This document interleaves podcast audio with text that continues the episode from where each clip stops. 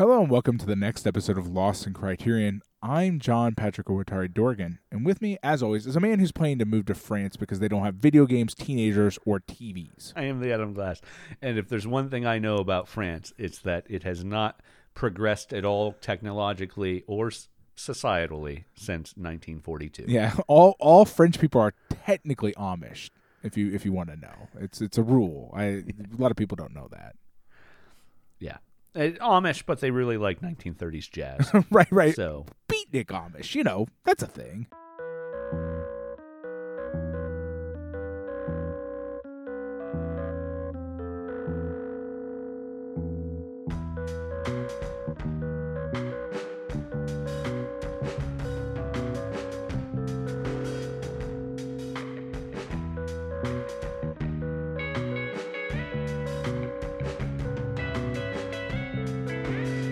Pat, before we get into our movie this week, I do want to talk about our Patreon. It's patreon.com slash lost in criterion over there for a dollar a month. Help keep us going and get access to some bonus content. We do a non criterion film over there, and our supporters vote on what movie we're going to watch from a list I put together. Four films in a theme, and then a fifth option in case you hate my theme. You can vote for Kazam, the Which is its own movie starring thing. Shaquille O'Neal. Called movies nobody It's- wants to watch. It's the uh, it's the Uber the Earth theme. Right. Uh, the movie that fits into all themes. Uh, the movie from all which all other movies are derived. Getting some real Kazam vibes on this mo- week's movie. yeah, yeah, yeah. Maybe we're gonna have a chance to loop back around and I hope I hope not. That's all a dollar a month. Uh, have some real fun over there. Seen a lot of really great movies over there. Uh, pretty wide variety of films, though. Criterion Collection, as I've as I said, every time I every time I try to describe our Patreon movie selection as wide, I uh, am immediately confronted with the fact that the Criterion Collection itself You is a really get much eclectic mix of movies. Yeah. a little above that one dollar mark at five dollars mark for folks who uh, can afford it and want to help keep us going a little bit longer. And we're very grateful f- for it. Uh, grateful for the one dollar folks as well, but certainly grateful for the five dollar folks. We like to thank them on air. Thank you so much to Andrew Jarrett, Eric Coronado, Chris Otto, and Stephen Goldmeyer, our current five dollar supporters.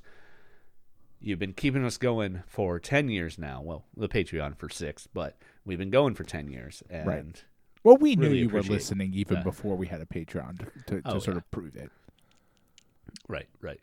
I, I mean, at least one person on that list, our, our friend Stephen Goldmeyer. I'm not sure he's ever actually listened to an episode, but he's been on a few episodes. So, uh, I mean, he listened to those while they were happening. too. Right, right, right. Um, and he's supporting us, and I greatly appreciate that.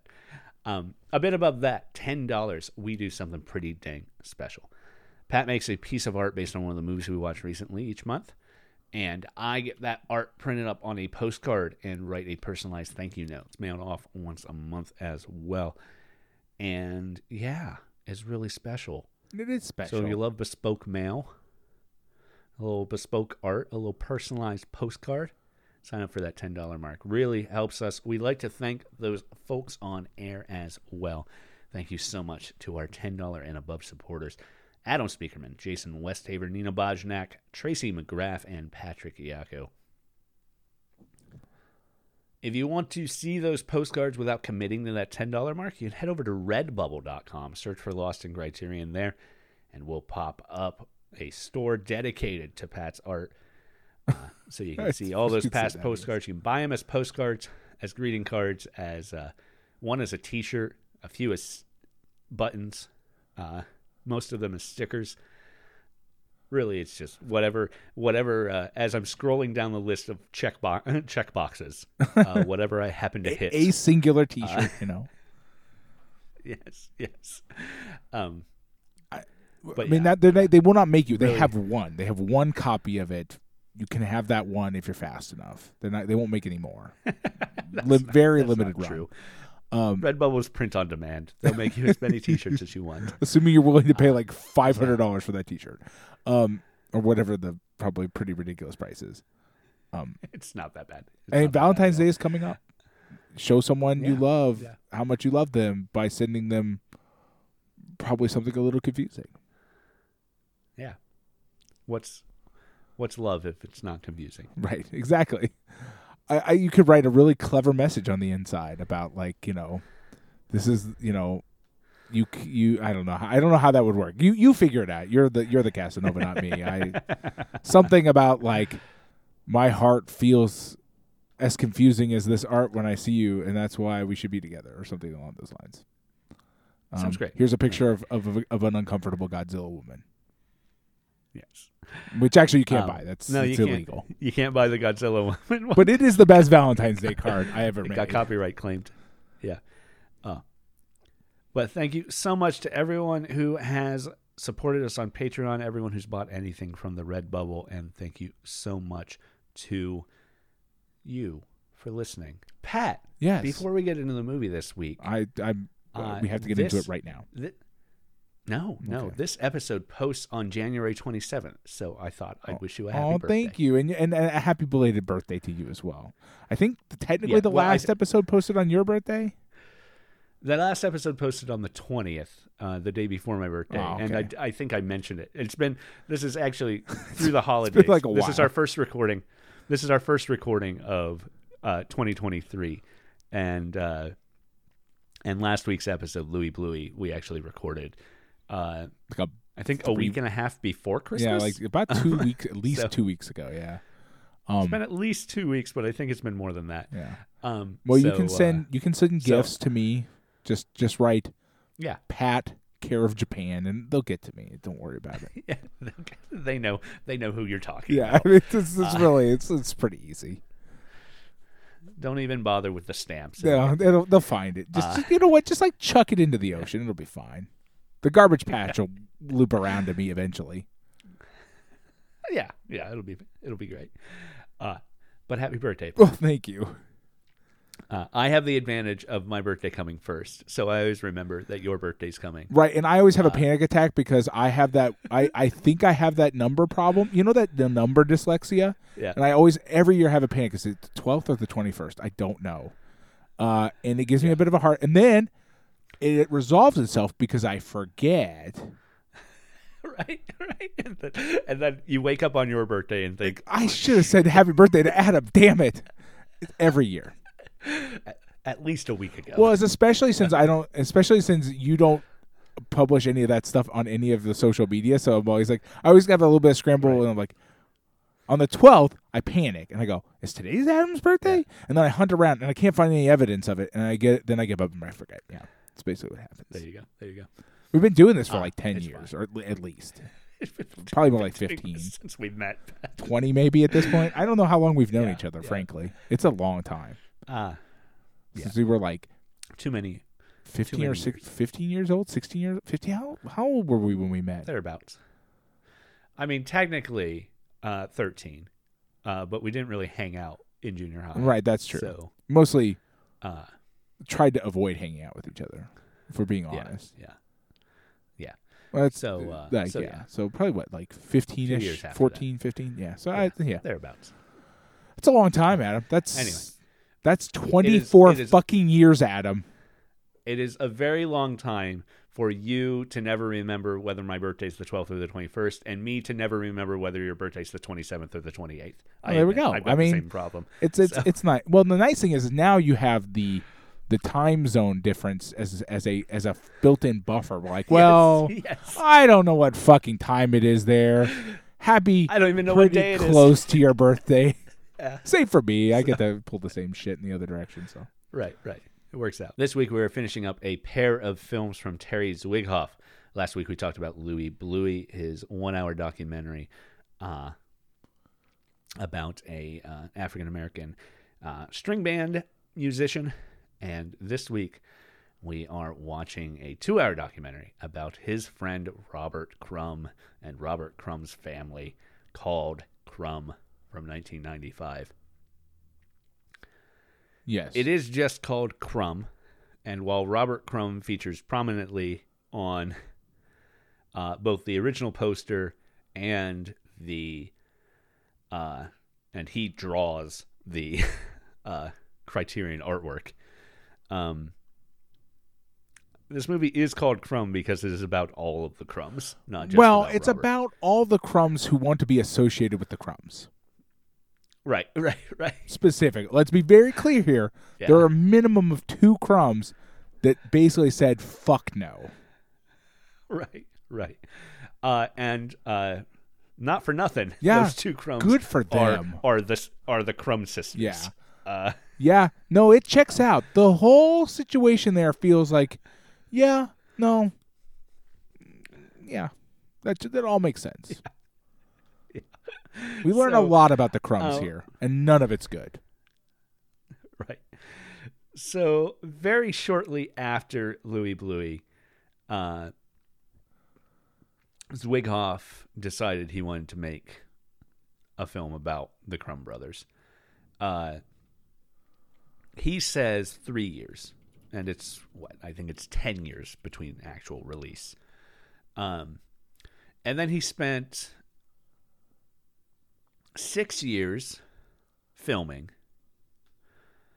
Uh, and he was also editing for three of those years. Which is weird because like you, this doesn't feel like six years worth of footage. no, uh, I think just because everybody's in their 40s and 50s. Uh, Well, and Uh, he's and decided he's to not use seventies film stock no matter what. like seventy, late seventies, Yeah. early eighties film stock. There's there's a point where Robert is talking to one of his ex girlfriends, where, uh, and I don't I don't know that anything here is actually accurately presented, but they're looking at things that he says are from 1969 or 19 yeah 1969, and then he says that was 19 years ago, um, and given the timelines of of when people say this was filming 1988 is the absolute earliest that could be right. but also i don't think it's actually 1988 um, so, Well, I mean, it's it's Uh, well. See, that thing is again messing around with the film, like using really obviously vintage film stock, um, yeah means that like it's really hard to get a lock on time because you actually feel like it's like nineteen, like late nineteen seventies, like all the time, yeah and you're like, but that's a Game Boy, so fucking hell, I don't. My brain hurts right now. Um, it Yeah, could have been eighty eight. That could have been one of the first things they did, and then they realized that this was Right. this was not productive because at least some percentage of his ex girlfriends fucking hate him, yeah right right and also right. not for bad So- reason, like not for not good Yeah, reasons right. either on that one as well. um so uh so for the louie bluie last week i cited an av club interview uh, that Zwigoff gave a few, uh, basically just after the release of of this, uh, of this of both through Criterion, Right. So 2010, um, and in that interview, he describes the process of beginning this filming. Uh, that he says that to him, this was never a documentary about Robert. This was always a documentary about all three brothers Okay, uh, that he had met Charles and Max and he liked them both, and he collected artwork from all three of them. Uh, that he even spent a night at their parents' house before their father died. Uh, and yeah, that he really just wanted to present the family, uh, which, I mean, honestly, feels a little more sinister yeah, like, than it probably should. Cause I don't know, just the way uh, this documentary isn't even warts and all; it's just warts.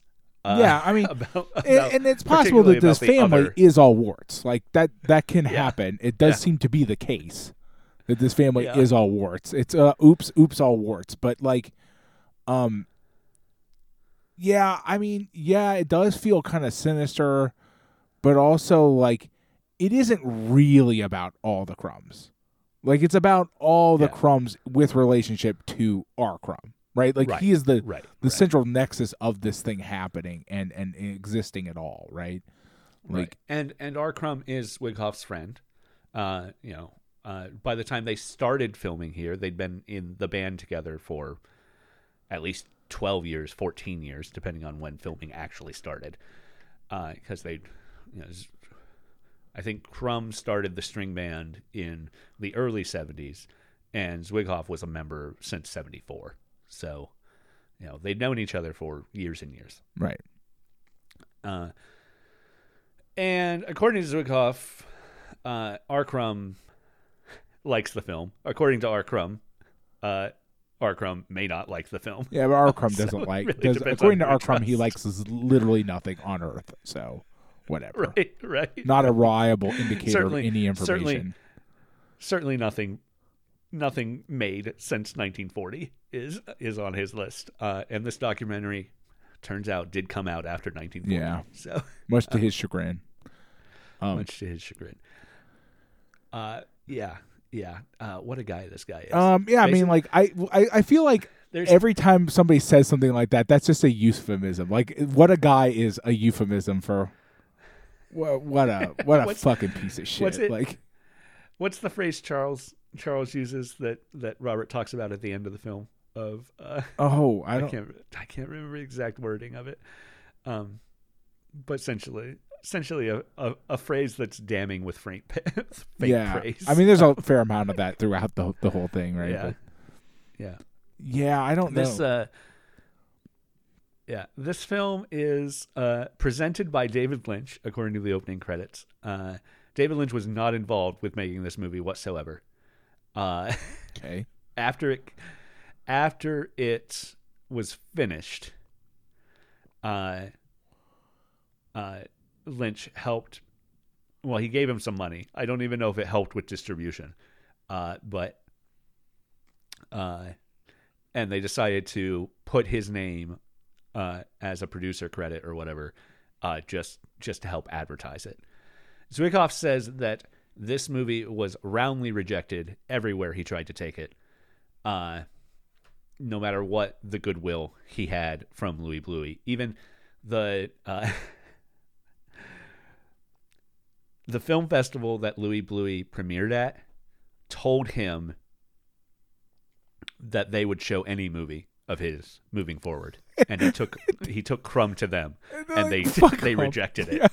Wait, Yeah. Here's the thing, Yeah. like I, I both get it and also disagree with the like it's one this is, we're in a really this movie puts you- people in a in a really weird spot, right? Because like Yeah, I get it. Like I also kind of wouldn't want to show it, but I also agree that it's kind of also an amazing documentary in its own special way, right? Yeah. Um, Yeah. Siskel Siskel called this the best film of the year. Uh, Ebert also loved it. Ebert uh, Ebert uh, has done commentary with Zwigoff for the film. Um, unsurprising that Roger Ebert would be a fan of R. Crumb's work. Uh, no, this is this is. uh, I mean, yes, R. Crumb being right up Ebert's alley is the least surprising thing you've ever heard in your entire life. yeah yeah uh so yeah the production of this like i said it was years long uh there were points in time where zwigoff was uh he had severe back pain he had severe depression um based on something ebert said there was a rumor for a little bit that uh zwigoff was suicidal during production Right. but but some some phrasing Roger Ebert used at some point. Um, and the Ebert stuff is on the Criterion DVD, by the way. Uh, but some phrasing that Ebert used at some point suggest made people assume that Zwigoff had held a gun to his own head to get Robert Crumb to agree to make the movie, uh, which is which is not true. Uh, Right. but but he was he was suicidal at points uh, as this became a project that seemed more Sisyphean, I think, Right. while being made. I mean, you film anything for six years, but I I, mean, to it's just too long, right? Like it. It. it It's two hours long. There's there's. I didn't mean the movie's too long. I 45 meant minutes. like filming for six Yeah. years is too. Like Right. filming a It's documentary for six it. years is too long. It just is. Yeah, but I I say that to say he filmed a lot. Yes. Like what we get is two hours. There's also deleted scenes that are another 45 minutes, I think, on the right. on the and, DVD. and I didn't get to see those, but 50, I sus- 50 minutes I suspect of unused footage. that his approach with Louie Bluie, to a certain extent, his inexperience as a documentary filmmaker came back to bite him in the ass, right? Because like we got the same information about Louie Bluie, right? Which is he just filmed just endless feet of footage and then like had to cut Yeah. it down and built the whole thing in editing. Well, like Louie Bluie, he's a character who is good at telling stories, and so you're going to get a lot of footage. But he also has a Right. a sense of organization to his existence, right? Like Yeah. you get the impression this is a man who's significantly more put together in his mind than Crumb.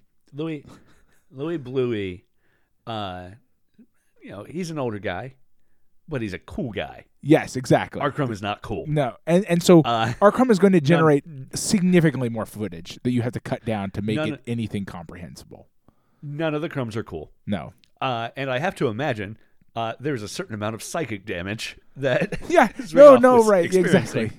Every time he talked to any of the Crumbs. I assume he had to like roll for psychic like like resistance or whatever. Like it's it's really like yeah, hanging out with it. Yeah. Like man, like even for us as audience members, we we experience noticeable psychic attacks. So Yeah. you're just like you're like, "Oh man, what am I listening to these people talk about?"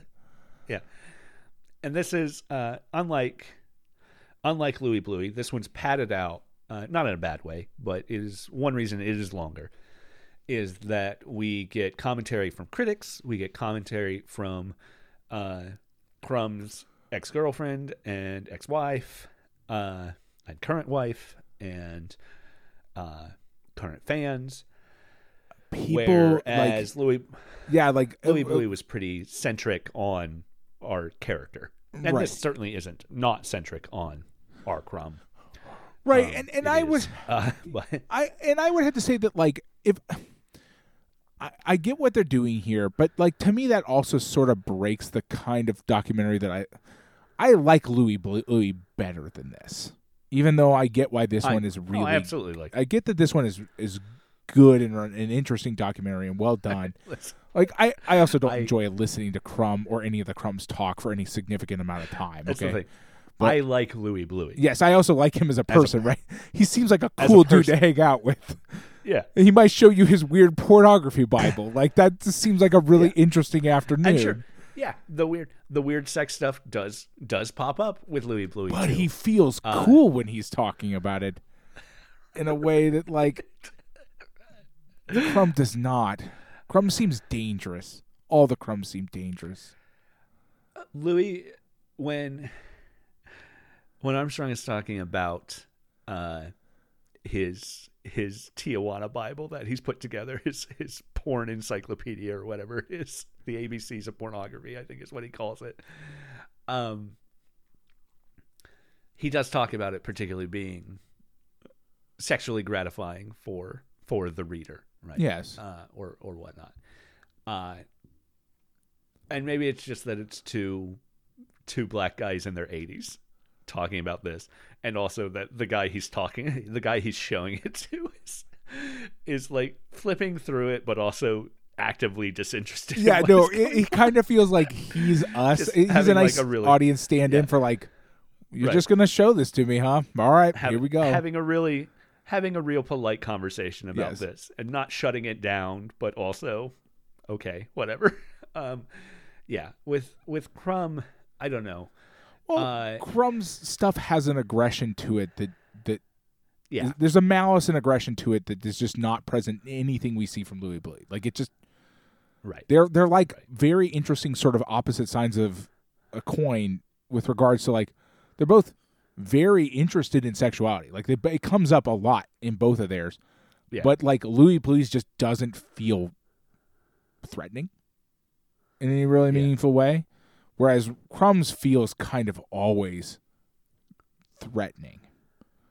Um, yeah, to a certain extent. yeah, and it's And- and it's interesting. You know, even even beyond the critic critical commentary we get within the film, uh, that scene in the art gallery, uh, where a woman starts explaining how she saw herself in Robert Crumb's portrayals of women, and how that felt empowering to see a woman uh, shaped like her, that uh, that was sexual and and free.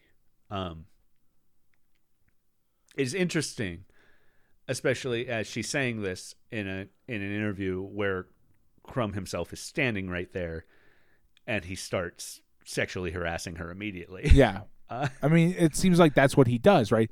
Like, I, we're gonna get into it deeper. Like, it's it, we have to, but like, a thing about it is, is that like, the other thing that I kind of noticed is that like, Louie Bluie has an ex has an ex he Armstrong has an explicit sort of self awareness about who and what Yeah. he is, and I and I don't believe that Crumb doesn't have an awareness about what who and what he is, but Crumb is hides behind a facade of pretending that he doesn't.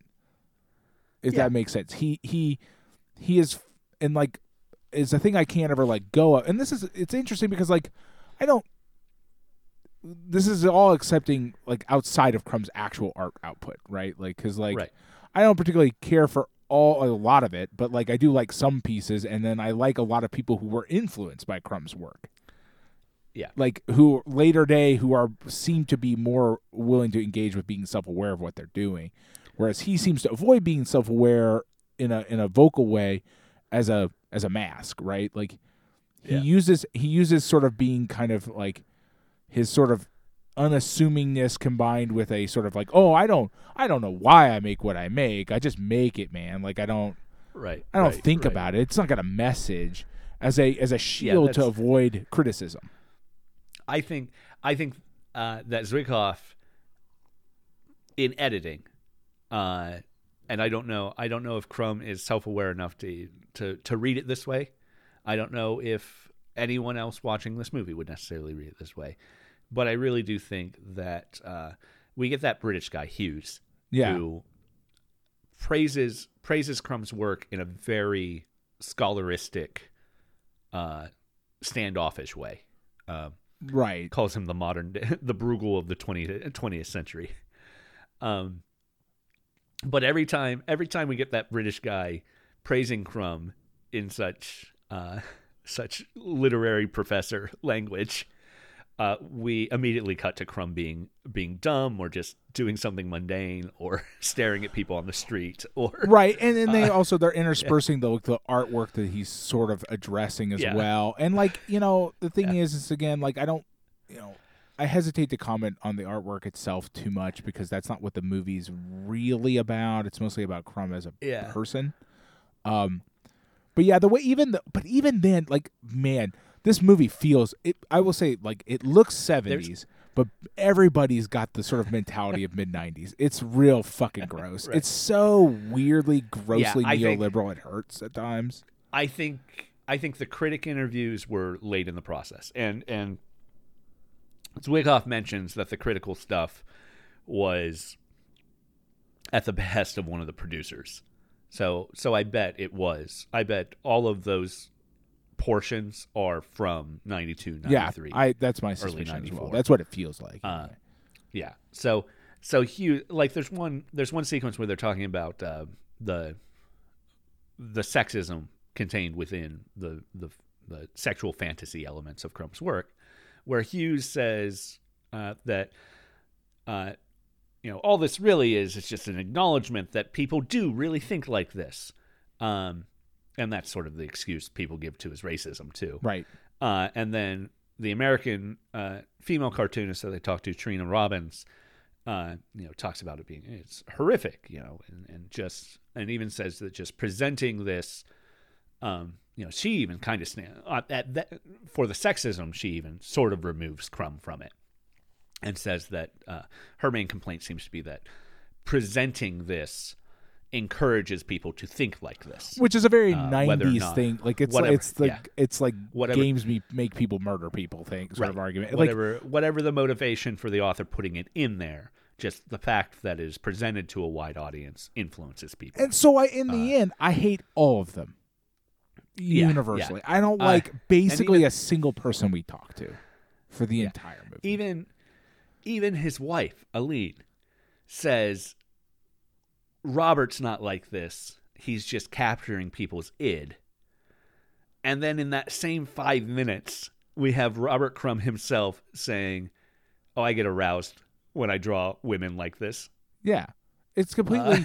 it's it's it's just sort of like it does feel like it's an entire everybody's sort of running either like either a cover game for him as a person it, like it's really like again Yeah. like i don't know man like it's really like Yeah. this movie was Like- really interesting but also physically exhausting to watch like if i'm being completely honest but the the same thing in the moment of the film, and and Crumb with the racism of of some of his stuff.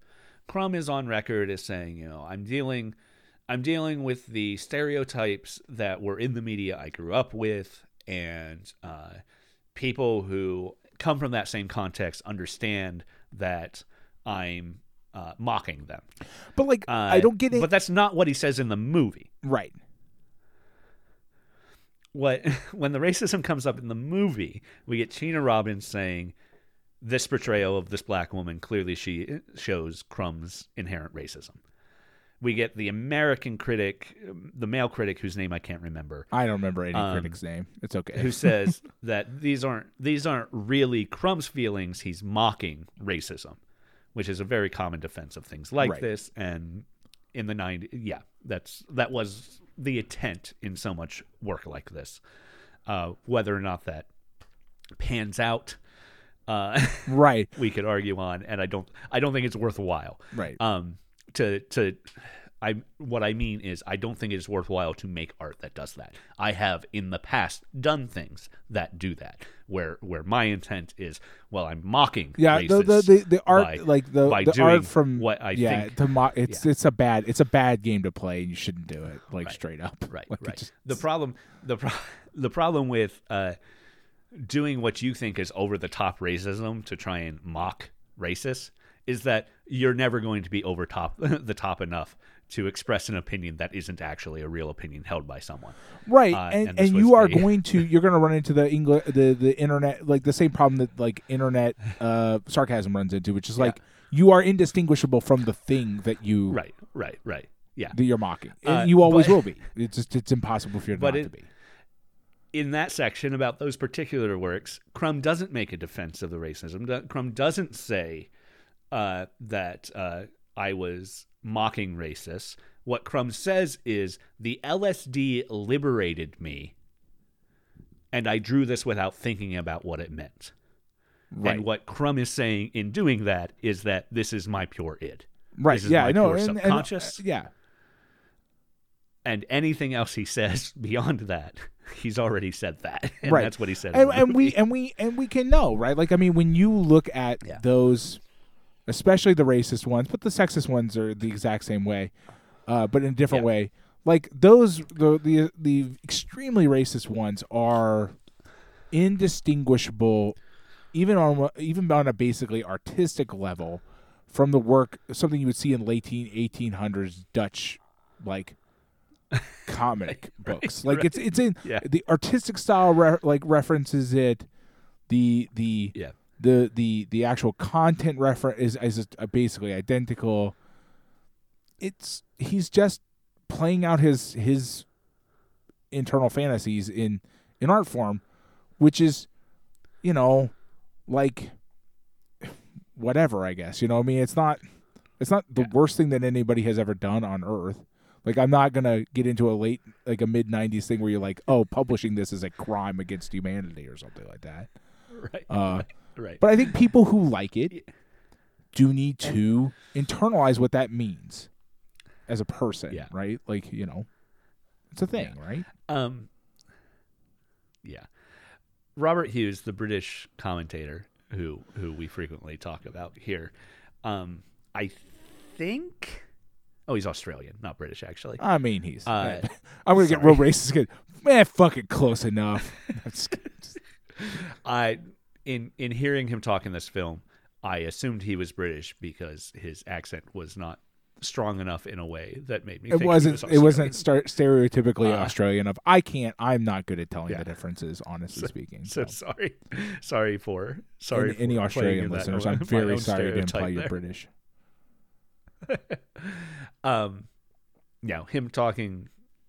He he sounded like Jeremy Clarkson to me, and he kind of looked like yeah, Jeremy no, I Clarkson, and agree completely. Yes, that was my immediate maybe that's draw why I as assumed well. he was British. yeah, Uh, anyway, uh, it seems to me, looking uh, cursory look into him, that a lot of a lot of his work, particularly in this time period, is uh, defending people from the PC police or something. Yeah, he's straight. He he sound like when he uh. talks. There's a straight line between that and the shit we hear on, like on the internet and on TV now, right? Like there's a straight line between this and like culture war bullshit, right? Like he's very clearly he talks like a proto typical a 90s version of the sort of prototypical, you know, culture war dude. Like Yeah.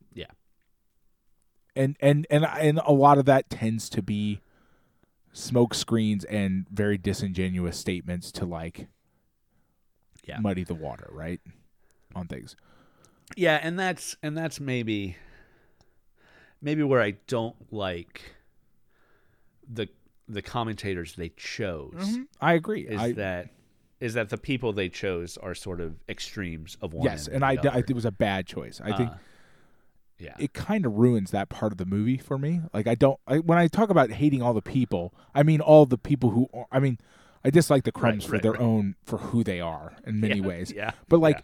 I'm talking about all the extraneous people that they gathered seem to be there to make this sort of those sort of extreme points and and to make it seem like it's an argument over whether or not Crumb's art is valid or not or and like right. I dislike him, and I dislike, uh, and I and I dislike, um, was it Tina? Right? Like, uh, what was her? Tina Yeah. Robbins for Tina the for the opposite reason, but the same. It's the same reason, which is like the idea that this this this work is is abhorrent enough that should almost sounds like should be banned or something. I don't like Yeah, is. don't like any of them.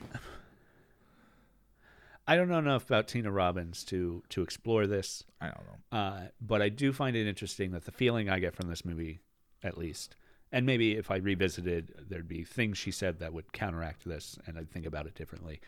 Uh, but having watched it once, the feeling I get is that uh, she is someone. Uh, she's a white woman who knows Crumb uh, personally, and seems to be more willing to.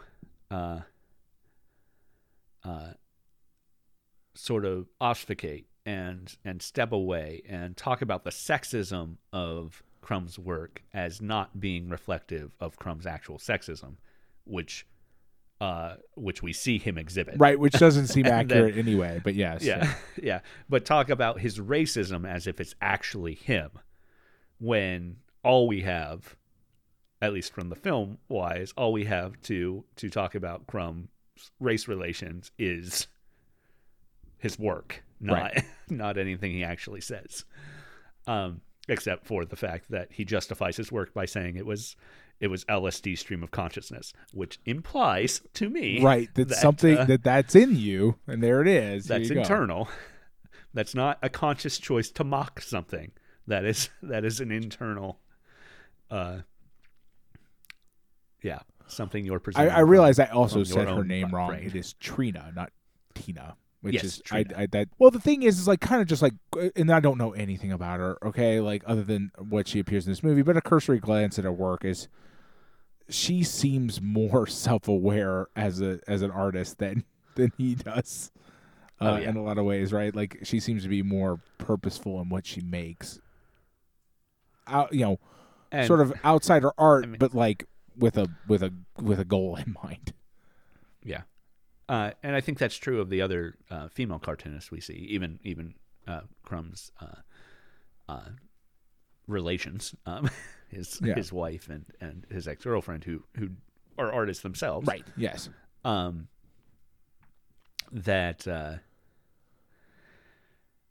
you know, just being a woman in the comic industry, but particularly in the outsider comics industry, uh, is tough, and you gotta you gotta be for for Robert Crumb. He didn't he didn't need to fight Right. uh, to be sort of accepted here. And and Crumb himself talks about how uh, people who liked his work were people he couldn't stand, uh, and that that implies to me that you know I'm not trying to downplay Crumb's artistry. I think there is talent here. He's drawing things that I don't particularly enjoy looking at. But sometimes he does draw things that I that I. Think I mean, yeah, I mean at. that's that's my feeling on Uh, it as well. So yeah, and I think I actually think his uh, his Genesis, uh, his graphic interpretation of Genesis. Uh, I flipped through it before. I've never owned it, but I flipped through it before, and I I I think that is a a very interesting artistic work. right, and and again, I, Uh, I as I said, like I like work Yeah. by people who were who very clearly Right. took inspiration for Crumb's work. Yeah. like and so that's kind of where how I come by him in general. Yeah. But without saying it, but I think it is implicit in, in some of the things that are said. Uh, a lot of the women cartoonists that we talk about or talk to in this film uh, are and should be resentful of, of Crumb for Right. for being popular for doing what he does. Uh, and like yeah, Crumb like like he drew he drew the album cover. He drew the one rock concert photo and and he's he has open contempt for those artists Right. Yeah. And that and that feels bad, Uh, right? Like as we watch it, yeah. we've and I don't know if that's the point when we're when it was made because it's really hard to Yeah. tell, right? Because again, this movie does lean into sort of a 90s detachment in a certain sort of way, right? The late 80s, early 90s sort of like disenfranchisement, sort of detachment from you know what I mean? This like it has a certain sort of that kind of vibe to it. Um and so it's hard to tell what the intentions are always always are with Yeah. what's being presented but um yeah like it feels at least to me it feels bad to watch a person talk about the work of others with disdain as though it's not Yeah. valid because it he, because he doesn't in that way like it right Yeah.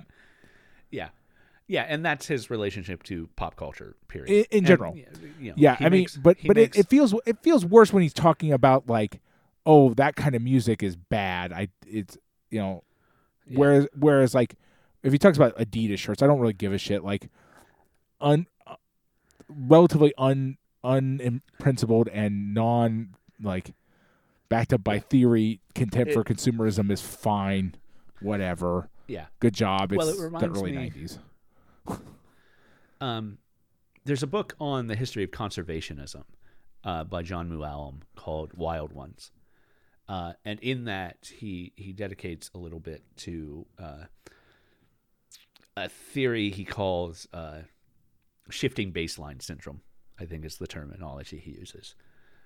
Uh, and he presents it from from the scholar he borrows that from uh, the idea that you know, 300 years ago, uh, the biggest fish in the sea were uh, were all fished to non-existence, basically. Okay. So we moved down down the food chain to the next step, but that became what we were nostalgia for, what we compared it to in the past, because that new generation of people studying it came on, and that was the norm. That was the status quo that all of this stuff already exi- already disappeared. So, so uh, you know the huge cod are gone now, and we're fishing we're fishing smaller fish, whatever they are, uh, on down the line. Uh, and that shifting baseline is that each subsequent subsist- subsequent generation uh, only knows what they grew up knowing, and doesn't look to the past in the same way that the previous generation looks to the past because they have that personal experience of the previous generation. Uh, and they're talking about, particularly, they're talking about uh, animal diversity, right right uh, not just fish, but but insects as well, and how you know the first generation of insect people, people studying insects in like New York and San Francisco, uh, had you know thousands of species that no longer exist. Right, Period right, right. In those places. So you can still go out and find a lot of insects, but you're not going to find the the diversity of the past.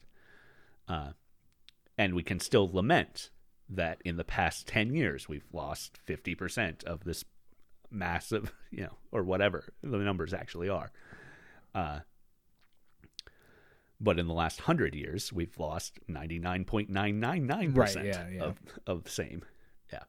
So, anyway, it all it all that whole sh- idea of shifting baseline syndrome I bring up because it really, when I read it, it affected not just how I thought about conservationism, but how I how I thought about people in general, Right. How I approached these ideas of nostalgia.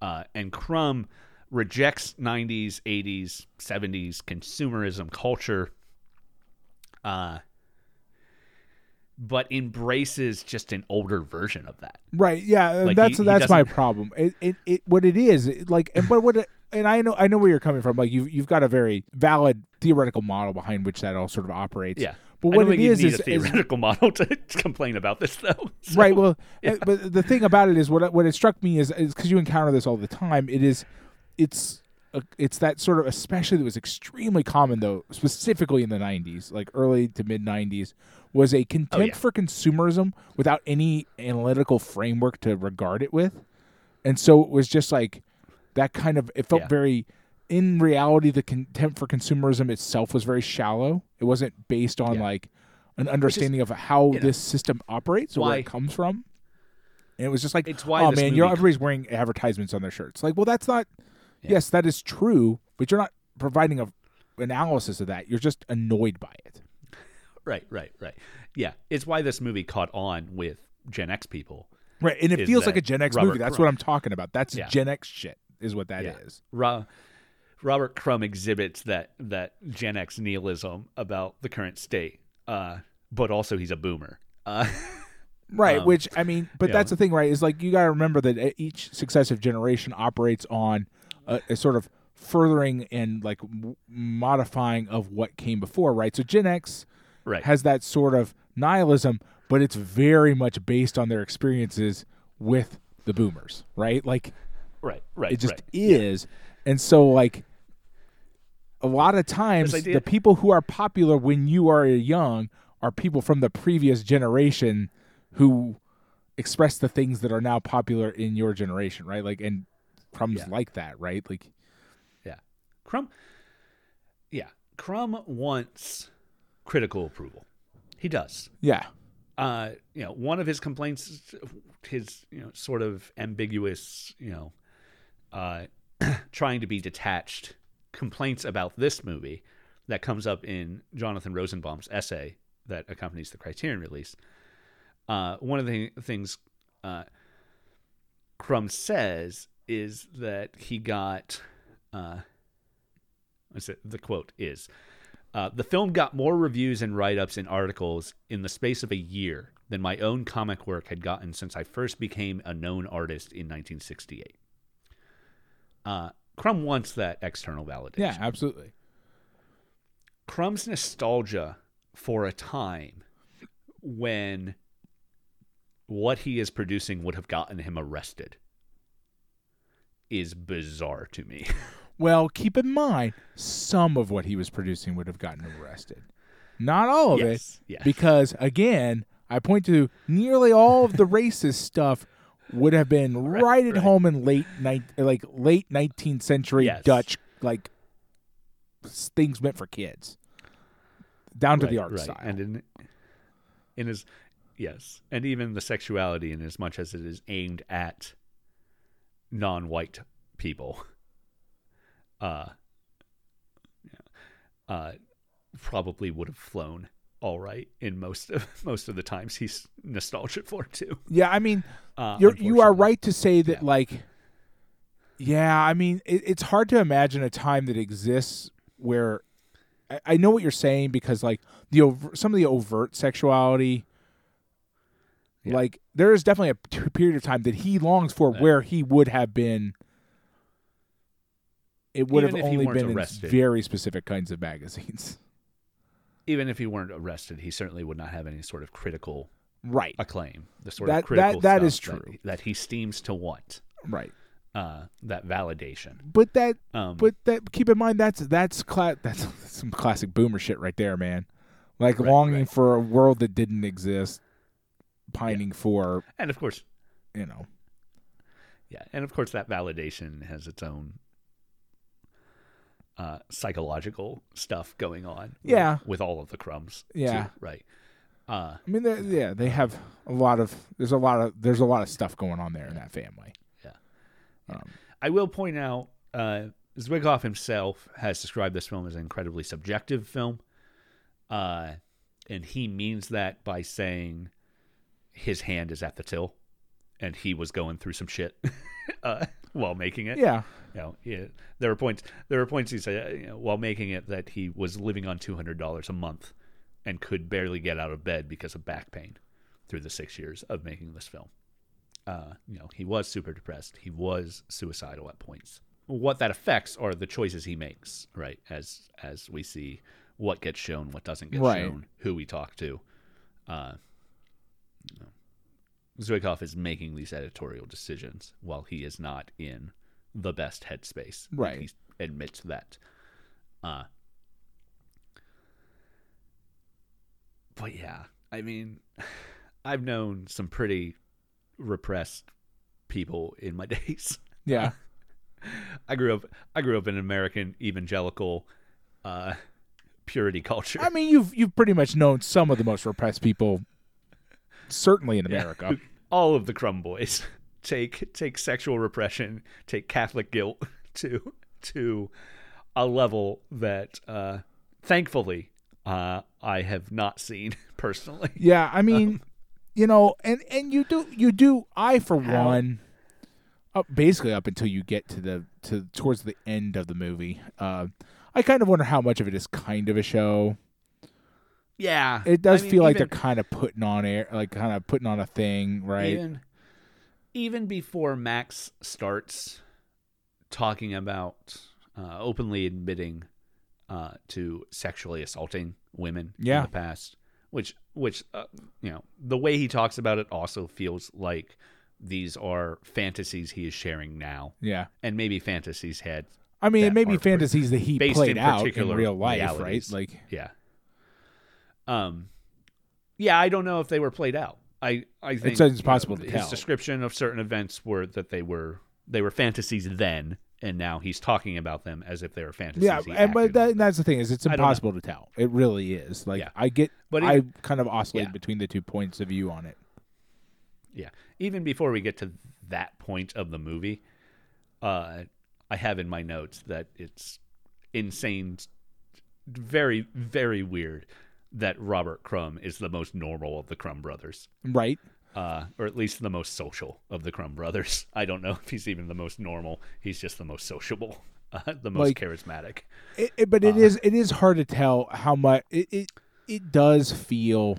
I, and I I mentally made notes of this throughout the. At times, it just feels like somebody's putting on a performance for the camera Yeah. to like be Yeah, Matt. Even more fucked up than they actually are. like you know what I mean? Yeah, Max. Max does feel that way. Um, Charles, I'm not so sure about. I think yeah, I would I would agree with that. That does feel like the well, especially when you get to the end and you find out the sort of like title Yeah. card at the end. It does that does feel Yeah. true. that Charles Charles did have deep rooted problems. I think, uh, in as much as we can believe any anything they say about their father and their parents' uh, relationship growing up, um, I think it would make sense that Charles not being being the oldest son and not being the manliest son uh, never never living outside of the home period. Uh, you know he says he's lived with his mother since he graduated high school um, they lived with their mother before they graduated high school obviously too so Right. um, you know i think i think i don't think anything he does is performative in the Well, same way that no, I mean I almost would I don't everything max does is performative yeah and and i would agree with that i would say that like but like that's the problem is it's hard to read that in the moment because Yeah. the way it's shot and the way it seems to be because he's addressing the camera directly and you combine that with meeting max and and having spent a fair amount of time with uh robert crumb as well Yeah. so far there feel it's really hard to separate performance from reality and like and i do think he does put on i don't think his his mental issues are performance, but he is putting on a performance otherwise. Like the way he's Yeah. talking And to I his brother and the way he's talking to the camera feels performative, right? He particularly particularly the way he interacts with his mom on camera, Yes. I think feels feels that way too. And it's yeah, um, you know, it reminds me very much of Grey Gardens in that you know, not just that we're dealing with people who have obvious psychological problems, but also these are people who uh, do crave that outside validation of who they are, uh, and are are using the opportunity of a film crew being here to to perform right. uh, and that's definitely definitely true. Uh, I mean, it's true of the all Maysles three. leaned into that. Yeah. Yeah. the Maysles leaned into that in Grey Gardens more than I think Zwigoff is prepared to lean into that here. But I think Zwigoff's producers are aware of that, uh, and I have to say, I think because he every so often we, we way more than we did in Louie Bluie, which is not still not very much, but Zwigoff does Yeah. ask leading questions. We hear them on Right. tape sometimes, yeah, and like maybe Zwigoff maybe didn't have that as an intention, but he definitely identified it as an interesting f- subject for film. Listen. again, as I said at the top of this, where Zwigoff is approaching this as a documentary about all the Crumb brothers, Right. And we, we as an outside audience, have no desire to know anything about any Crumb brother who isn't Robert Crumb. Right, right, right. So, uh, you know, even looking at the marketing of this movie and how this movie is talked about, no one talks about this movie as a documentary about the Crumb family. right. This movie right. is this movie is about Robert Crumb. Right, and and, it, Uh, and it still is right because it we even they Charles and Max both are pushed to ask to answer talk about their brother and their relationship with their brother with relationship to their growing up and things like that like he is still the centerpiece of it right? And like Zwigoff knows that. Like I mean Zwigoff can say it's about all the crumbs but like Zwigoff also knows this is about R. Crumb. Like it just is. He knows it. Right. he has to Yeah. know it. Because like the way he asks questions like at least when it's edited at least. At the very end when it's edited when he sits down and edits it like everything still uses robert crumb is a nexus you know what i mean like it all spins off of him um yeah i don't know it it it just i don't know the whole- um yeah i don't know um max is extremely annoying to like is is frustrating i i found max's whole Yeah. thing I don't want to live through Max's fantasies. I don't want to have to deal with Max's Right. fantasies. Max's fantasies are extremely gross. so are Yeah. crumb, like so are our crumbs too. Uh, Right. like Right.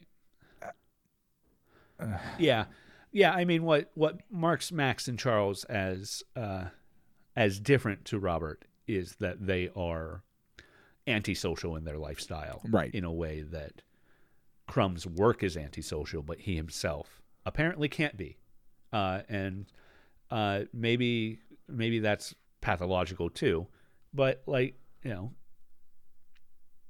if if if the Grateful Dead had approached Robert or Max or Charles or Max to draw draw a poster for them, uh, they would have said no. You know, there's a reason these guys never they would have recoiled uh, like immediately, comics. right? Like, Yeah. yeah. Yeah, you know, uh, Well, I you know, mean, Robert Crumb- started. Pro- Ro- re- Robert released his work to be made, you know, to to gain an audience, and then resented that audience, and that put him in a position of power to be able to resent that audience. Right. And that's that's me that's me psychologically beyond the film because right. that's not something the film actively. well is dealing yeah with. but like i mean we get we get sort of we get a lot of robert's like antisocial mm, sort of perspective pretty early Yeah. on when he describes his relationship Oh, with like women in school like when he was uh, when he was Yeah. a teenager he's he is indistinguishable from men's rights activists like as a the way he talks like he is he is he's proto like right. oh, why do they like all the jerks when I was such a nice guy? It's like, Crumb, I got bad news for you, bud. You were not a nice guy. Like Using they they saw exactly who you were. like bad news, using man. these women's presumably using these women's full legal names yeah, as he draws them from yearbook photos and and, and is lusts after their constantly 17-year-old sexualizing them selves. throughout the entire time, right? Yeah, Like just talking about Uh, like not talking about them very much as people at all. yeah. Um, yeah, I don't. Crumb is not self aware enough himself to see the problem there, but I have to believe that that Zwigoff knows what he's seeing. and Yeah. knows what he's showing. Of course, right? uh, which you know puts it. We talked about this with Grey Gardens too. Uh, that sort of I can't believe I'm getting this on camera relationship between the documentarian and uh, and the subject uh, is exploitative, uh, but also just is gross. It uh, is. It is. Well, it's gross because it is exploitative. It is. It's all nasty. and it, and it, Here's the thing, though. Here's the thing. and it's actively antagonistic though. Yeah. But okay, please go okay, ahead. but I'm here's sorry. my here's my problem with Gray. The difference between this and Grey Gardens. I I 100% believe that they in Grey Gardens that they are completely lacking self awareness about what's happening here. Hmm. I'm not convinced at a root level that Crumb doesn't know what he's doing and that, that this is the game he plays. Where his self his lack of self awareness is a is a shield, it's a protection that defends him from attack. That he can say that like he's putting on a show that allow that, that is exactly what his audience is looking for, right?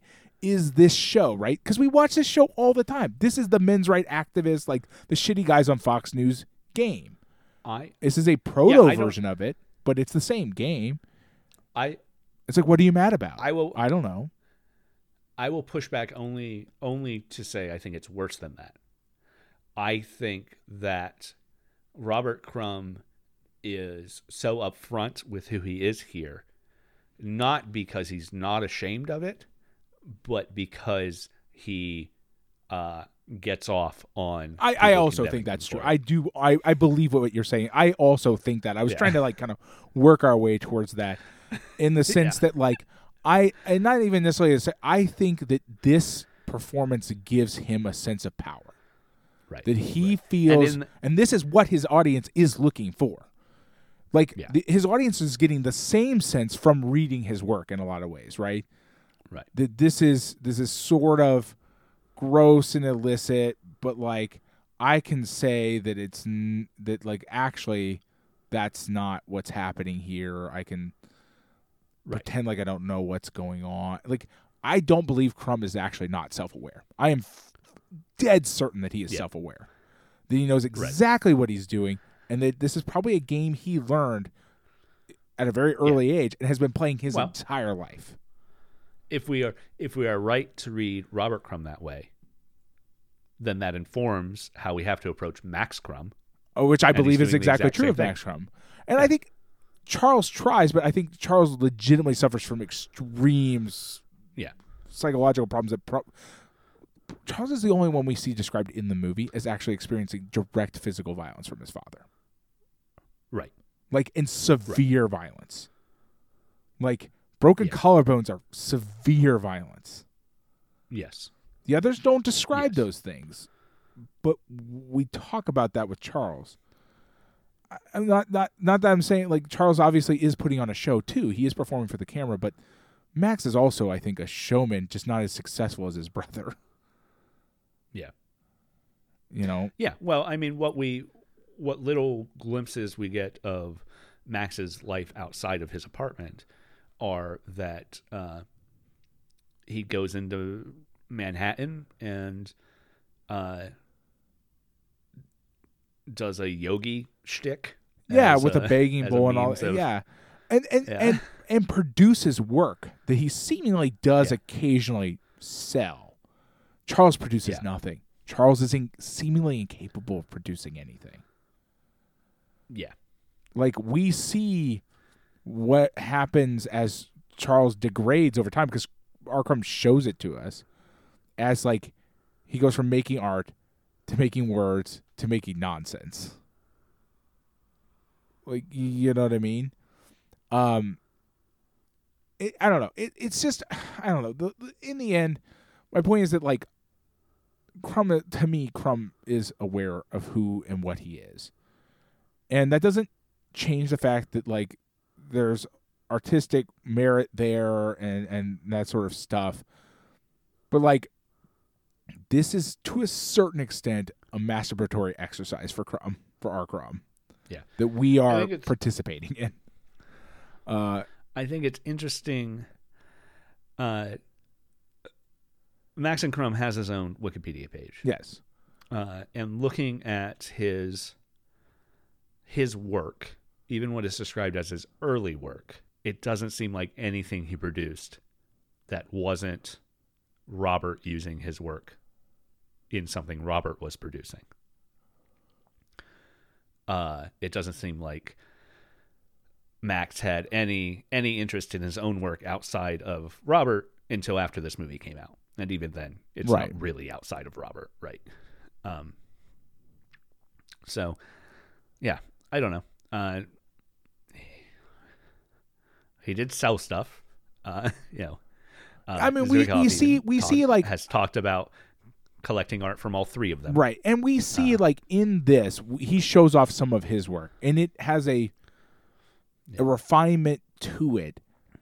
Like we don't get any of that from Charles. Like at all. Yeah. Charles has nothing to show. Max does. And I think that's telling, right? Like in, in a sort of like broad sense, right? Like Max has something to like present to the camera. Some of it's a shtick that he's doing, and then some of it is Yeah. like his actual work that he's made, which is which is tangentially connected to to Robert Crumb's work. Like it, it like it all it ha- it's kind of of a different style, but of a piece as well. Um,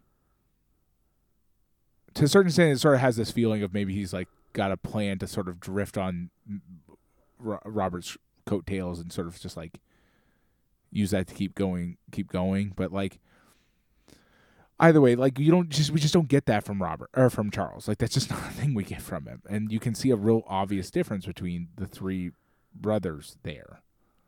Yeah. Um, and uh, you know, how how self aware or not self aware Max is, I don't know. We don't we don't spend enough time with him to really get a feel for that. But um, like Robert is is is aware of who and what he is do like who he is, what he's doing. Um, and like that's a thing that also is important, right? Because if one dismisses the sort of coy oh, I mean, I don't know where this comes from. What? Why are you looking at me like that? I didn't. What did I say? Like, I don't know. I'm just telling it how it is. Like uh, that kind of like men's rights, sort of like all that kind of like. I don't know how to categorize. I don't know what the word is for it, but that bullshit that like you see all Yeah. over the place of like avoiding responsibility for the things you make and say. Um, if you dismiss all that, then like you you know as an you know as audience we have to kind of think about it, right? And like the reason I said that I thought at some point we would end up talking about like death of the author as a as a as a thing is Yeah. because when we is because I I saw something the other day that made me annoyed, but like Death of the Author is used as a tool to avoid responsibility for coming to grips with the artist is I think a very like I understand that like if you read the original sort of paper about it that that is the thing but like Yeah. using it as a way to dismiss criticism of the of the of the originator of the work and is is I think a dangerous thing to do also and also I I really think like if you like a thing one of the things you have to do is come to terms with the fact that like well the author is in that thing like you can't avoid the idea like yeah you have a right to interpret it however you want and like and think about it in whatever ways you want. But it's also there's a lot of value in coming to terms with the idea that like well that person is in this thing. Who they are is in here because they made it. Like Right. if you like a Polanski movie, you have to come to terms with the fact that like a known like rapist is is in this. He's in this. This person is there. They're they're they're who they are is in it because you cannot make art without putting yourself into it. And Crumb's the same way, right? Like the work he makes comes from him, from inside of him. And so if you like it, you need to come to terms with that internally. I'm not saying you you don't you shouldn't like it. It's okay. Like you're not committing a crime by liking it. You're not doing a bad necessarily bad. right. I think, you know, and it's like fine, but like you have to come to terms with that. You have to internalize the fact that like, yeah, I like a thing by a guy who's a creep. Like, Yeah. no getting around it. And like his Right. creepiness is in here, and especially with like Crumb's work, it's very much in here.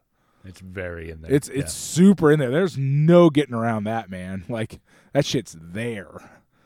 Um, and you know, I think refusing to come to terms with that is a problem that we see multiple people do in this movie. like, yeah. you're like, no, no, it's fine. Like you, you know, Yeah. it- it's you know, it's just artistic expression. You know, again, express like the dark sides of yourself. That's there's nothing wrong with that. That's fine. Right. Right. Yeah. Yeah. I mean, this isn't. We've talked about this in the past uh, because I think we've watched movies where where it's really come to the head, where you know I don't like work that is transgressive for the sake of being transgressive. Uh, Crumb's work, I don't think is necessarily transgressive for the sake of being transgressive per se. I think Crumb is exhibiting in his work something that is within himself, and he's doing it in order to transgress, but transgression isn't the end Right. of what he wants. No, yes, I- he's I doing it do to with that. transgress so that so that he can be shamed and he can get off on the shame. Uh, is is maybe the end I see. Yeah, Um, that's definitely positive. but- I also think that like I mean he knows that like he recognized at some point that there was a valid financial concern in that transgression. And so to a certain extent I think Yeah, he also yeah. gets he he tran he does to a certain extent transgress to transgress, but like you also do get the impression that like he like this is the art he likes making and there's nothing inherently wrong with that either, right? Like Right. And you know, in a in def- to defend Crumb as a satirist, which we can do. Uh, the point of much of his art is to say, I am saying the thing that is always boiling under the surface in this middle class white American lifestyle that I grew up in. Uh, and by making it making it overt, I am satirizing it, um, which is you know the the bulk of American satire. Right, that to- that's true. I will say show that the- like a lot of people get confused. Crumb too get confused with this is what's Yeah. boiling under the surface of me versus this is what's boiling under the surface Right, of right, right, America. Like people who Yeah. do this have sometimes a hard time telling the difference, right? Like some of it, a Yeah. hundred percent is what's boiling under the surface of America. Agreed, completely. He does do that quite often. Right. But then some of it's very obviously no, no, no, Crumb. This is what's boiling under the surface of you. I don't know that this is a writ large thing across all of America. Sometimes it, it depends. Each each piece is different, right? And he sometimes I think probably legitimately not not this is not a thing where he's like feigning un, lack of self awareness. I don't think some always he can tell the difference between those two things, Yeah. Yeah. or or cares to even doesn't does or cares whether or not it is one or the other. Because I think probably for him they're the same thing. the reason Crumb's mother is the way she is, and the reason Crumb's father is the way he is, are are cultural, and and uh, um, and I don't mean cultural to pathologize it to to the culture they come out with and come out of. I mean to say they are systemic. They are uh, products of America, uh, Yeah. being what America is. Um, the you know he uh, Crumb's uh, Crumb's father uh, chose to act in violence, but his desire to have a son to join the Marines is not uh, is not abnormal. Right. It goes much deeper Uh, than him as a person specifically. Right. Um, Yes. and and and that's kind of what I've been getting at, sort of off and on, is that like, well, I will say that I believe Crumb is self-aware about like what he is doing. Crumb, like a many people like him, does not have an analytical framework with which to regard the things that he is talking Right. about, and that's why he constantly falls into the hole of like, oh, this is what's boiling under the under the surface of America versus this is what's boiling under the surface of me. He has no tools for distinguishing those things. Right. It, made, it probably doesn't is- care to, but like neither does a lot of his why- audience. I would say either. Right. Right. Like Which is why when he cont- when he complains about modern society, it's it's it's purely It's meaningless. It's just aesthetic like- yeah. aesthetic consumerism is what he's complaining about. Aesthetic consumerism, yeah, I get it. It's dumb, but it's a symptom. It's right not- exactly and that's and that's what i've been getting at and and and his work displays that too like kind of as a Yeah. like we see his sketchbooks we see a fair amount of his work in this like we obviously it's not a high percentage because the dude is insanely prolific Yeah. but like you know a lot of his comments are on the physical aesthetic elements of society rather than anything deeper than that right like he's got his little arrows oftentimes point towards merely aesthetic concerns Yeah. in his work. And that's where that's where we get into the idea that like people who came after Crumb who you who took things from him but took but actually applied like deeper more critical frameworks to it their arrows no longer point at merely aesthetic trappings you know what i mean Yeah. and actually start to talk about like actual societal element like issues that crumb doesn't actually seem to be necessarily all that interested in engaging with Right. Crumb doesn't have Right. a desire to change the world. He has a desire to complain about it, but not a desire to f- change it in a a- conceiving, meaningful way. He has a desire to caricature it. Yes, Uh, and, and again, and it's very much in Yeah. in that sense, it's it's boardwalk character a characterization in the sense that like it's it's mostly aesthetic. It is. Yeah, right. Like, you know, even when we get the sequence of him uh, sitting on Haight Street in San Francisco, uh, and then, uh, you know, as he's walking, he's passing some unhoused folks. Um, there's one point early in the movie where uh, someone who seems to be unhoused uh, maybe recognizes him, or maybe is just recognizing the fact that there's a camera crew here, so he should he should try to get some money out of them. Um, but then later in the film, sort of just after that walkthrough, Haight, um, we get a series of sketches of unhoused people that he flips through that we see, and they're all they're all caricatures. They're all meant to be laughed at, meant to be looked at and disregarded. There's Right. no there's no heart in in the work he's doing there, and that's that's pure punching down. Period. Right.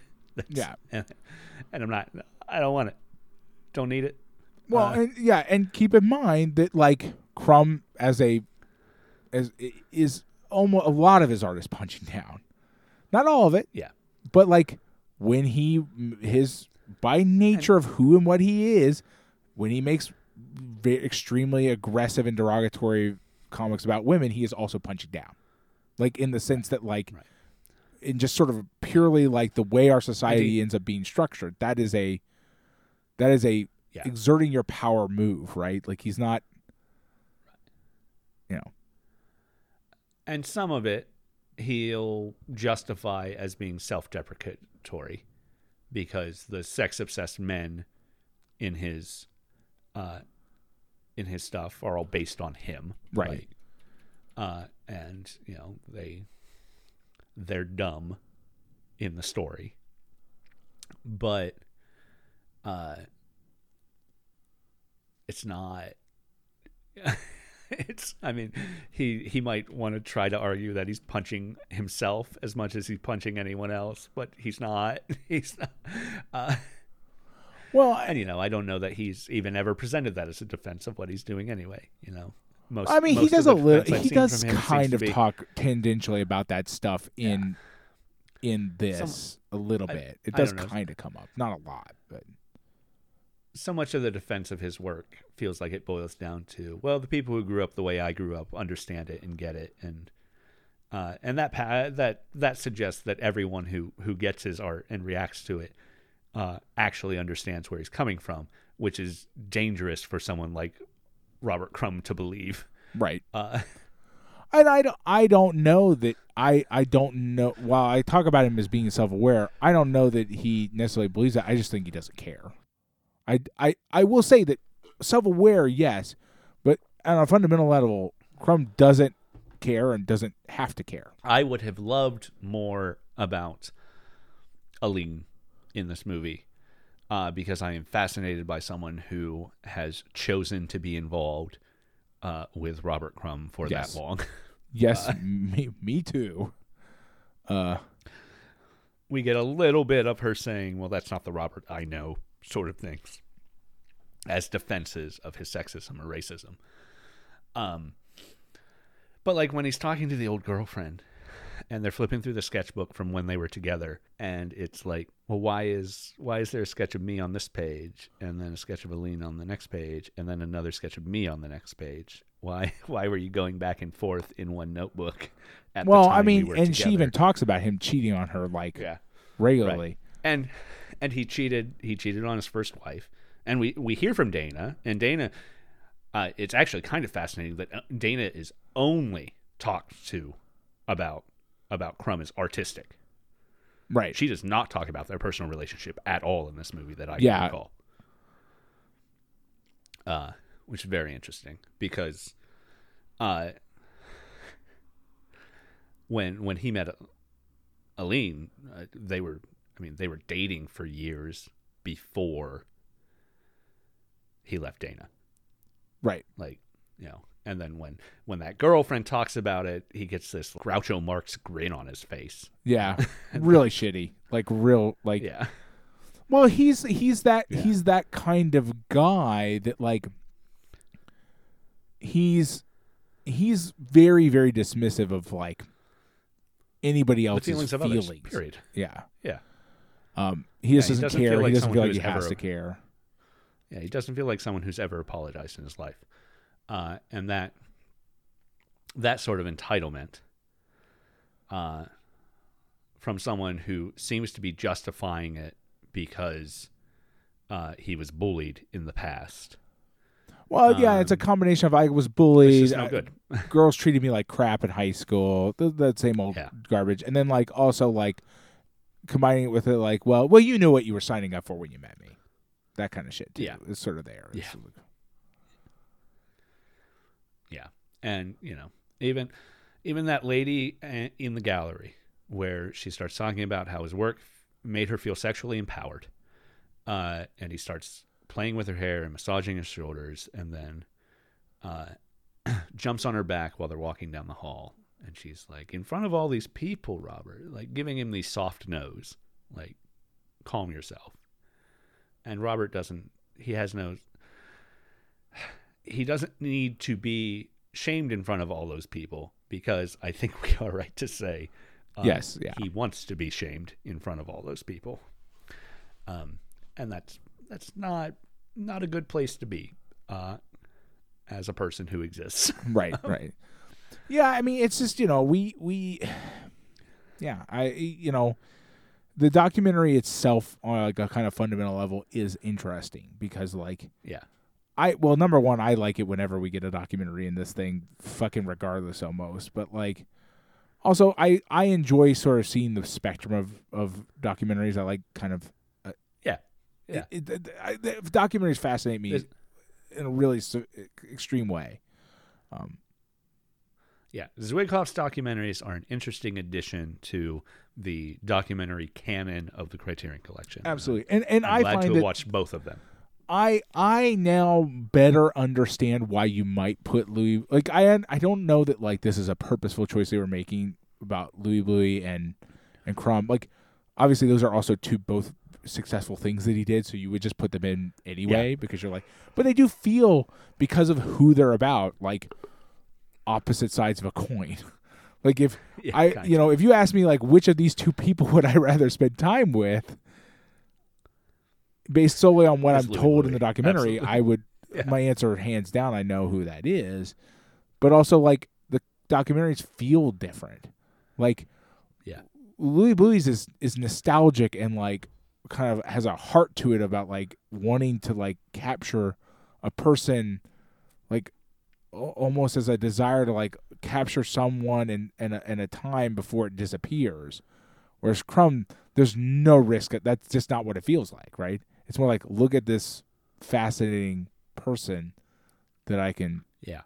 put on screen. We joked in the introduction that Crumb moving to rural France was a a desire, a, a rejection of American. I mean, they they him the and his wife, uh, and I mean, explicitly Yeah. spell it out. Like they literally talk Well- about like their their friend who's like had a giant. I guess like I don't know what sports team it was supposed to be, but it was a giant sports helmet chair and like a big fat teenager Yeah. playing Mario on like a four foot screen, Right. And which even- is hilarious because yeah, like and, anytime I think about the '90s and screen sizes, it's it makes me laugh. But like whatever. and even their even their daughter wants an Oakland Raiders starter jacket or whatever, you know, before before they are moving this ten year old halfway across the world.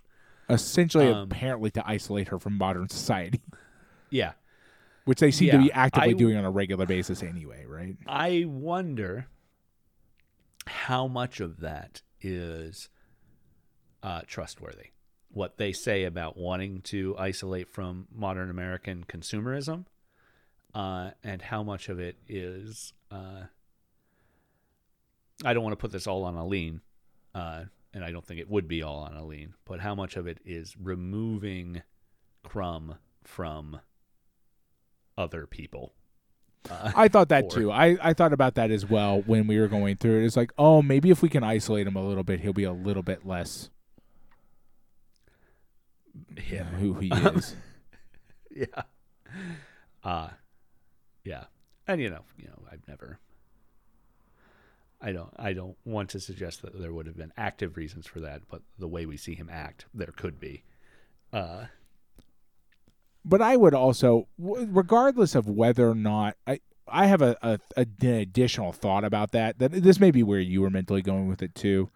Like, there's Yeah. there's the whole like him being kind of, you know, him being gross, but like also there's this thing where like no matter how much they like to dismiss financial success, clearly he's a financial success and they make money and one Right. has to wonder if at some point there's some sort of financial considerations there where it's like oh maybe we need to make sure he doesn't ruin himself to the point where like we can't make money off of him anymore right, right, maybe.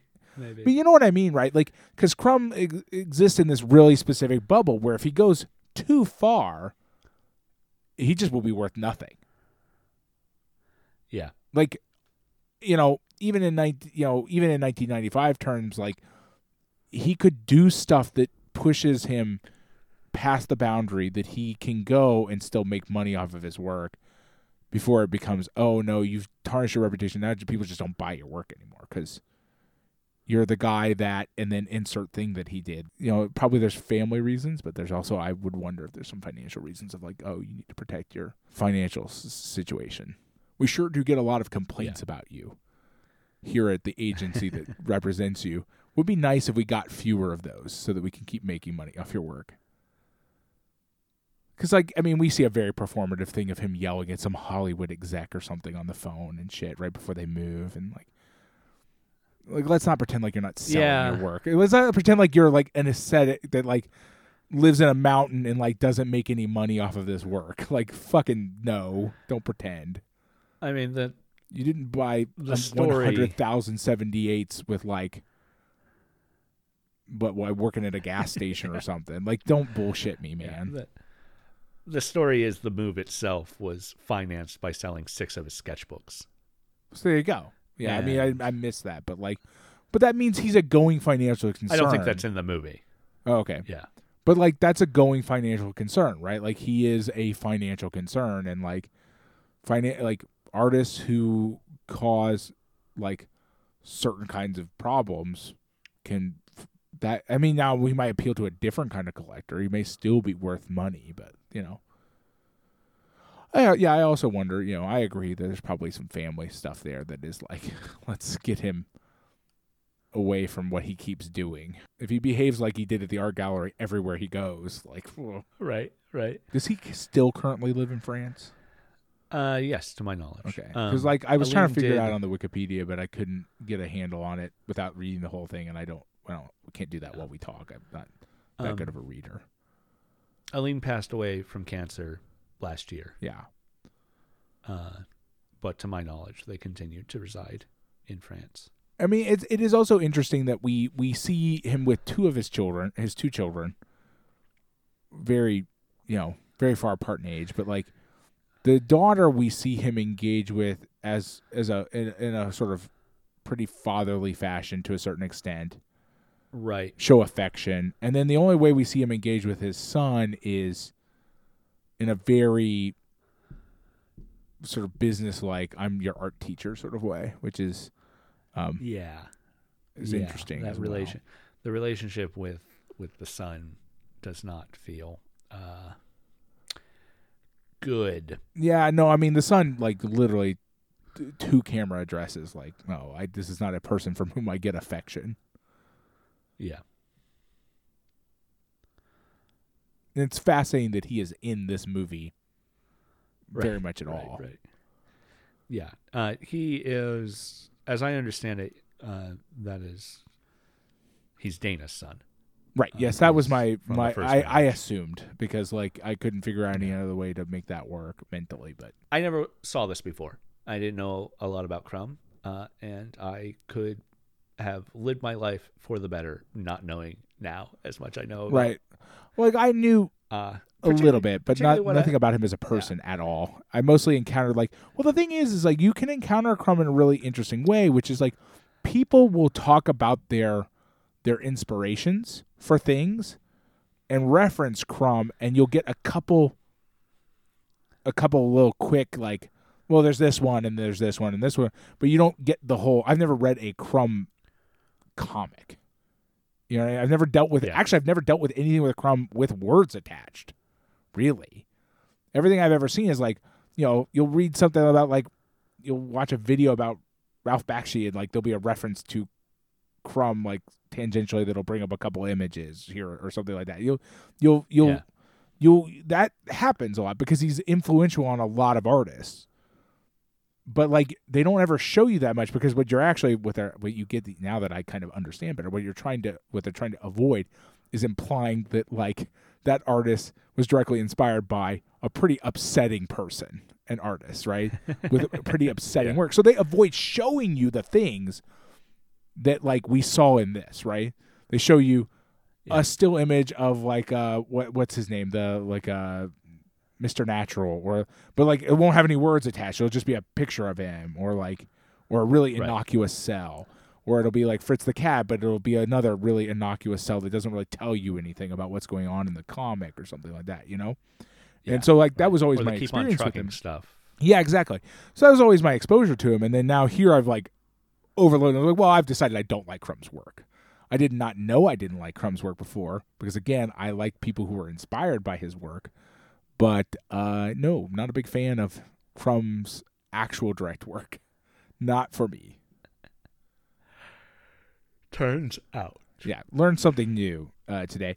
Also, had a damned of a time trying to watch this movie today because Yeah.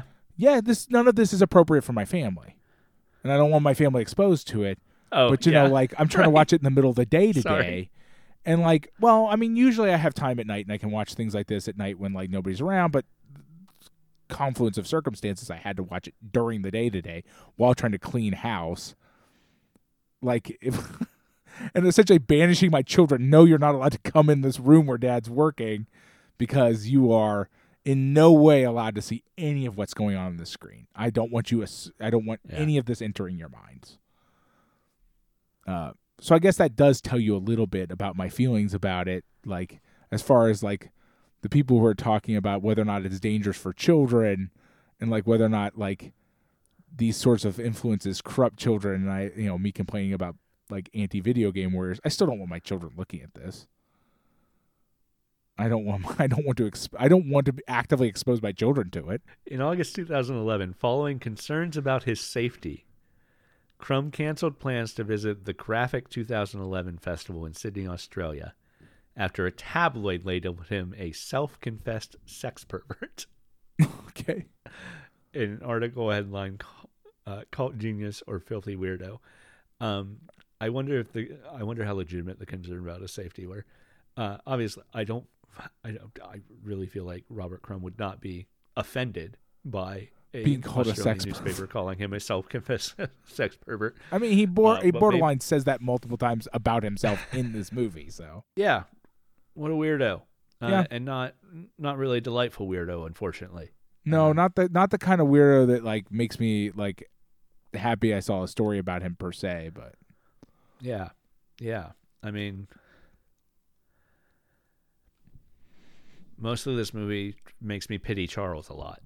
Yeah, that's definitely true. That's That- the, I, I the primary the primary feeling I, I take away from this movie is pity pitying Charles. Yeah, I agree with Uh, that. I can't. I cannot argue with you about that at all. It's weird because they multiple times Robert tries to make sure that we pity him. That like Yeah. Charles was overbearing and like an asshole and stuff, and like oh, it's like, well, man, Charles seems to have gotten real bad into the stick on this whole thing. In the when it all comes down to it, he's not doing well. Where him and Charles and Mom are all sitting in the living room, that sequence where where Robert keeps like Charles mentions that that he's on tranquilizers and Robert makes a joke about it. And and Charles like you know very seriously says uh you know talks about how he's he feel, still feels suicidal despite being on the medication and Robert jokes jokes about it. And he says, "Yeah, but I always it's worse when I'm not on the medication, right?" Right. and he's just being he's fairly straightforward Yeah. seriously talking about his mental health issues and you know it feels like and obviously given given the events we know from from the postscript of this movie, Right. uh Charles is not in a good spot uh, mentally throughout his life, um, leading to a suicide by overdose. Um, but Robert's reaction to him talking about taking medication very much feels like the sort of reaction one has with. Uh, I think this is true for a lot of a lot of people who have family members who acknowledge these sorts of mental issues that are really genetic or or uh, you know um, you know, they're not just nature; they're also nurture. Uh, Right. They're they're indicative of of of the family in a way. Uh, Robert's reaction feels like the sort of person who says, "Your attempt to use therapy or medication to get better reflects poorly on me." Yes, I agree with so that. I have to I have to mock you about it. Uh, and that's that's the feeling I get from Robert Crumb in that situation, and it's just another another scene in this movie that makes me not like Robert Crumb. Right. Yeah, I, I agree completely. Yeah. I mean, he he in general seems dismissive of Charles's issues throughout. Yeah. I mean, like that's that one's particularly egregious, but he does also kind of belittle him multiple times about like that so, sort of stuff in other times of the movie. Like that's the most overt, but yeah, I, I agree Right, completely. and uh, and I will say, you know, we we have the hindsight not not exhibited in that moment right. of of knowing where this ends and therefore knowing that it is real and it is really bad that uh that his brother may not have in that moment Yeah, uh, that's true. so Although we that. don't when we're watching him do that either. Like it's worth noting right, that Zwigoff right. that's also saves true. that for the end of the movie. So, like to a certain Right. extent, make sure that we're in the same position as Robert Yeah. is, so that like we can right. kind And of make our own our own call on that. And like it feels shitty when he's doing it too. Doesn't just feel That shitty is- after you find out. You know, once Right. you have hindsight. that is one thing that comes back around to to the Maysles and uh, and Grey Gardens particularly, um, and even Salesman too. I think true for the Maysles. Uh, it makes it makes Zwigoff feel actively antagonistic to Crumb. That to is true. That that the way he's particular choice definitely does. Yeah, and that particular choice really cements it Yeah. feeling actively antagonistic. Uh, and you know, we get we have on screen him talking uh, talking right before the move. One of the final things we see is him talking about, well, I feel kind of bad leaving the sun and leaving Max because he doesn't feel like Max has any friends besides him. Um, which you know may may or may not be true as well because that's Mac that's crumb is the sort of person who would position himself as Max's only friend, uh, even if it weren't true that he was Right. Max's only friend. Uh, so it ends on this sort of Crumb acknowledging that he's running away from people he should care about. Right. I would understand if there were stories about Robert Crumb being mad at Terry Zwigoff for this movie. Yeah, I know. Yeah, Uh, that's there doesn't seem to be, uh, which just I think further. I think it cements your previous Further points about Crumb Yeah. himself. Yeah, R. Crumb Right. himself about Right. like whether or not somebody making a, a a a really negative movie about him would make him Yeah. unhappy or not. Uh, yeah, I, And- I will and say that, like in a way you brought we bring up the Maysles, but the funny thing about it is is like I don't actively dislike the Beales in the way that I dislike Crumb. Like oh no, like being actively antagonistic towards our Crumb feels like a fairly reasonable position to put yourself in. the the Maysles portrayal of the Beales is we should laugh at these people. Right. It is not kind. it is not good. Don't get me It's wrong. not kind. But And it's also, but I it's think not the fact Yeah. The fact that the Beales are old money uh, makes them sort of acceptable targets. Right. Yeah. We talked about that when we talked about that movie. Yeah. And, and and and yeah, that is true. Like I mean, that is a thing, right? Uh, But Crumb feels like way more of an acceptable target as a human being, honestly Right, speaking. Right. Right. Crumb's just a bad guy. Yeah, Uh, like so we don't need to. We don't need to justify him being an right with the Beales, you you feel both. You it does what makes that such an interesting piece to a certain extent Yeah. is it it's they're acceptable targets, but you also do feel pity. Like you watch them Yeah. and you feel you're supposed to laugh, but you They're can't. fallen. There's They're no way a- you cannot feel pity about them. They're living in a house that's falling apart and full of raccoons and caught fire.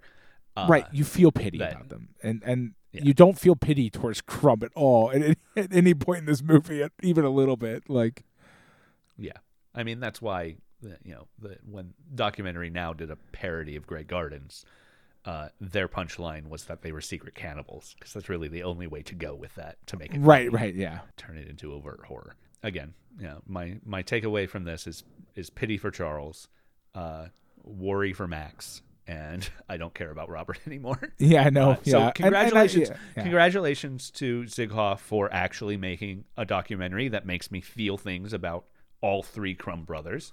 Uh, True. Even though it is marketed as a documentary about Robert Crumb. So, Right. Yeah, I mean, and and I, you know, if if Zwigoff's goal was to make a piece for us to understand what kind of person our, you know, Robert Crumb is, also very successful. Like I now know Yeah. Yeah. a lot more about him than I needed to, and frankly, know exactly how I feel about his art now. Fantastic. Indeed. Indeed.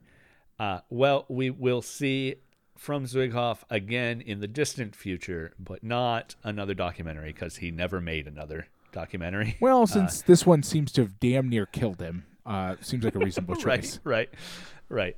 Yeah. Uh, eventually, Spine 872, we will watch Ghost World. Next week, we'll be talking about L'Enfance Nue by Maurice uh, Pialat. Uh, we've seen one Pialat film before, and I will forgive you for not remembering it because Yeah. Mm-hmm. uh, I don't.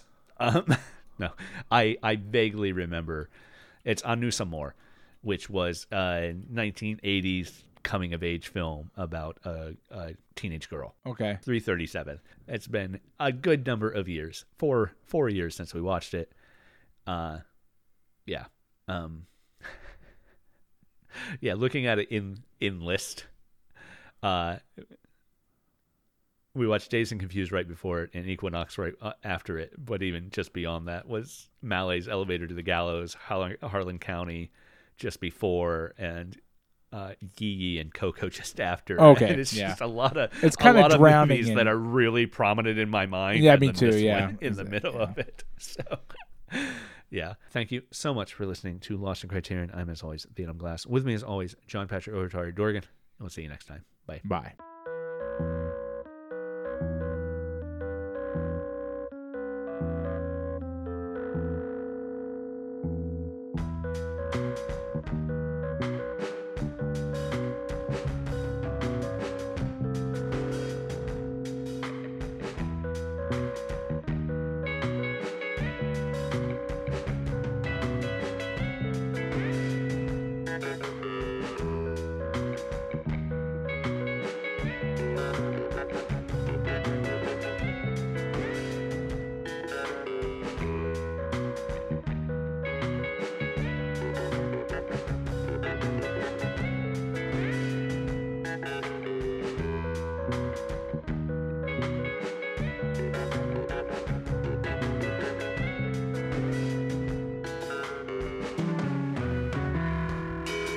This has been Lost in Criterion, hosted by me, Adam Glass. Find me on Twitter at the Adam Glass. My co-host is John Patrick Ovatari Dorgan. You can find him on Twitter at jpatrickdorgan. Big thanks to Jonathan Hape for our theme song. Check him out at jonathanhape.bandcamp.com or hear more from him on any streaming service. Also, thanks to all our Patreon supporters, iTunes reviewers, and Redbubble customers. And hey, thank you for listening.